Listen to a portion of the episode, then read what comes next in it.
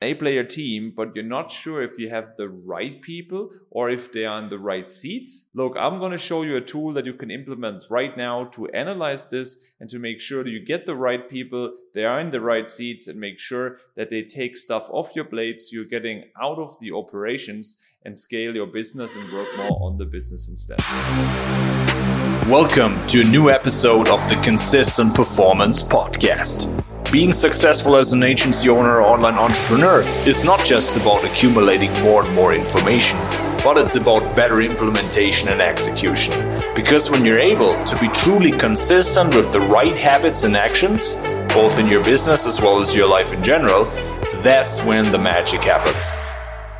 That's why on this podcast, we give you the right strategies and frameworks for you to be able to achieve consistent energy and consistent performance so that you're able to grow your business the most efficient and effective way possible without sacrificing yourself, your health, or burning out along the way. I'm your host, Kilian Markert. Let's get started. What's going on? This is Kilian, and today we're going to dive into what is called the People Analyzer tool. This is actually also from the book Traction by Gino Wickman, and it's a super nice tool you can use for yourself to analyze your team and make sure that everybody's in the right seats and you have the right people. Okay, this is the template. You basically want to clarify if they have the right people in place or not and sort out non fits. Okay, and the first step you're going to do is you put the name of the people that you have on your team right now here on the left.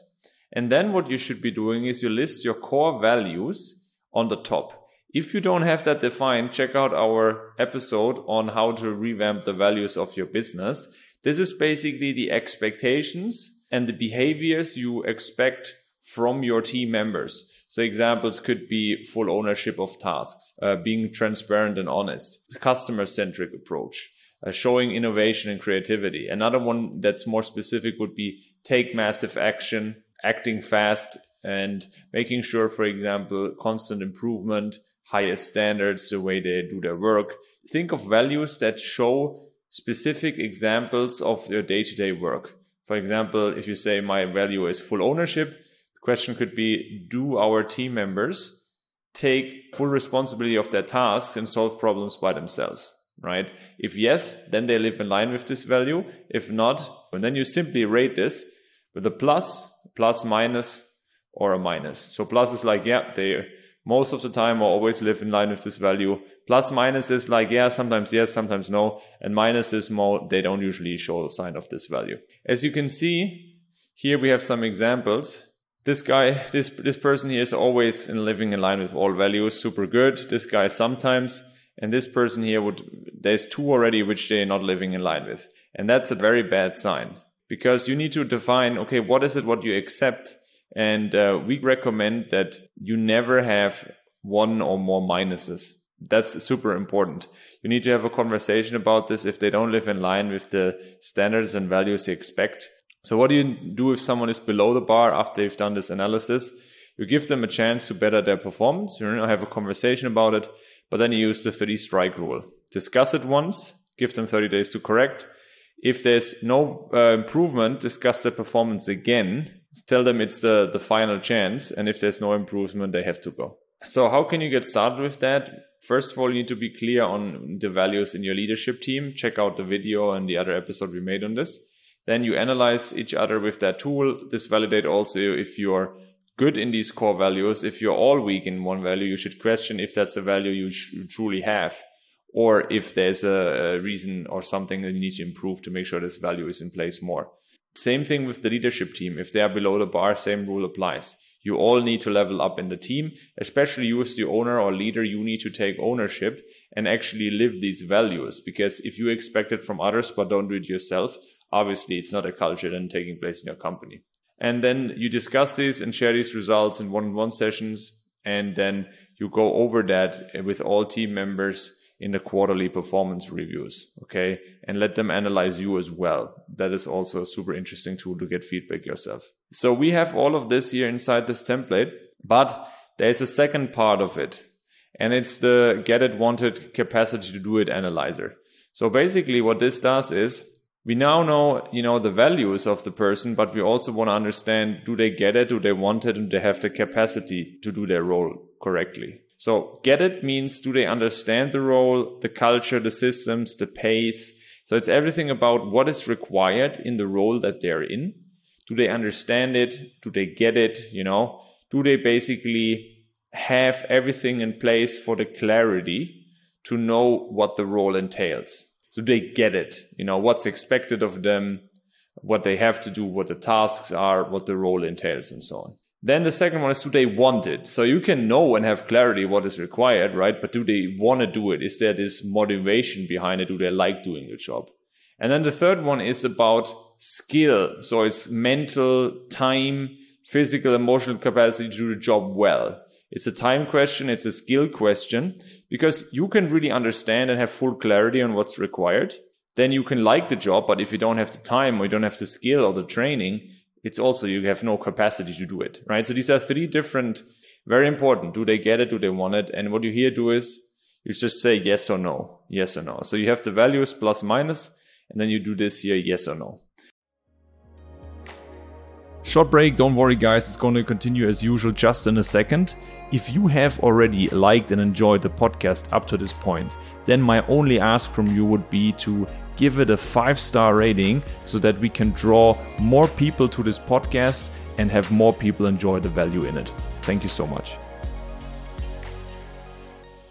And that way, that is an easy way to analyze if you have the right people in the right seats. And then from there, you can fill all of this out in this template here the name, the values, get it wanted Yes or no? And then from there, you then go ahead, see what the people are, where they are at. If you have too many no's, then they are in the wrong seat. Same thing with the minuses here. Then you need to either see, do I need to improve something in the way I'm training them? Or is it a question here of more motivation or a question of skill? Right? So some of these things are your job to improve the clarity, the documentations. Some of it is a training question. Some of it is a skill and development question, as well as internal external motivation. Once you've done this, you can put in here the team members in the files, their position if you've done the review and any comments on this. And that way you have a nice overview and you could do this, you know, every quarter to see if everybody's in the right fit, everything is going well, and you have a nice tool to analyze the people on your team. The final thing I want to show you here is another thing that's important for the clarity, which is the accountability chart. It's basically a tool like this here that you can use to make sure, okay, who's responsible for what in the company? Okay. And so usually there are three major functions, any business, sales, marketing, operations, and finance. Finance depends on your business if you need a big section for it. Usually the CEO is doing that at the beginning as well. Uh, but sales and marketing and operations are the two big ones. And then you need to make sure that there's always one person responsible for it. You, on top of that, there's two roles that are interesting to think about. There's usually integrators. These are people which are good at day to day issues, at the operational stuff. They are the glue that hold the companies to, together. So these are like the traits of integrators. And then there are visionaries and visionaries are usually the founders, the people that really are good at, you know, they are problem solving. They're good at creative solutions and so on. Okay. And usually this is a very good combination to have a visionary and to have an integrator. So if you are the only founder of your business, ask yourself, are you more of an integrator? We have the traits here. You see yourself in that? Or are you more of a visionary? Do you see yourself more in that? You know, this is one who has more ideas every week and so on. So if you're one of them, and you have a co-founder, ideally the other person would be the opposite. So if you're more the visionary, have always new ideas and think big, then the other guy, there should be an integrator who helps you with the day-to-day operations more and the operation side of things.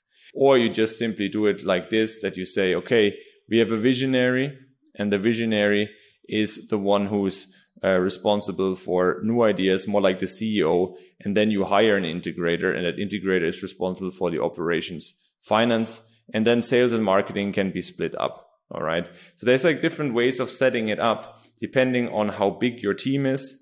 If you're one or two founders, but the key takeaway is that make sure you have one integrator and one visionary on the team to make sure stuff gets done. And then make sure that there's always one responsible for every area in your business, that the clear responsibilities are assigned. and set up an accountability chart. And that accountability chart makes sure when new people come on board, they directly see, okay, cool, this person is responsible for that. And it's easier to understand or also how um, the people on the team are connected to each other. All right.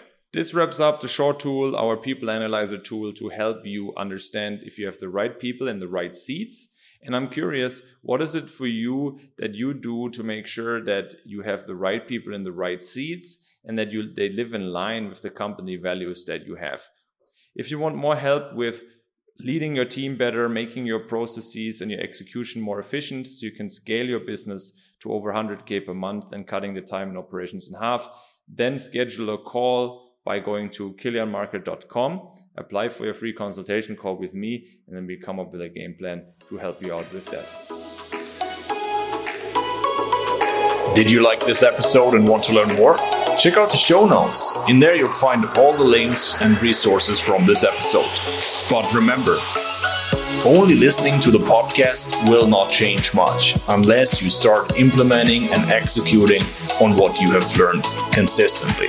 Would you like to know if we might be able to help you take your performance to the next level? Then go to kilianmarkert.com and apply for your free consultation call. On this call, we'll help you come up with a performance game plan to level up your daily productivity and energy and grow your business the most efficient way possible without sacrificing yourself, your health, or burning out along the way. Head over to KilianMarkert.com and apply for your call.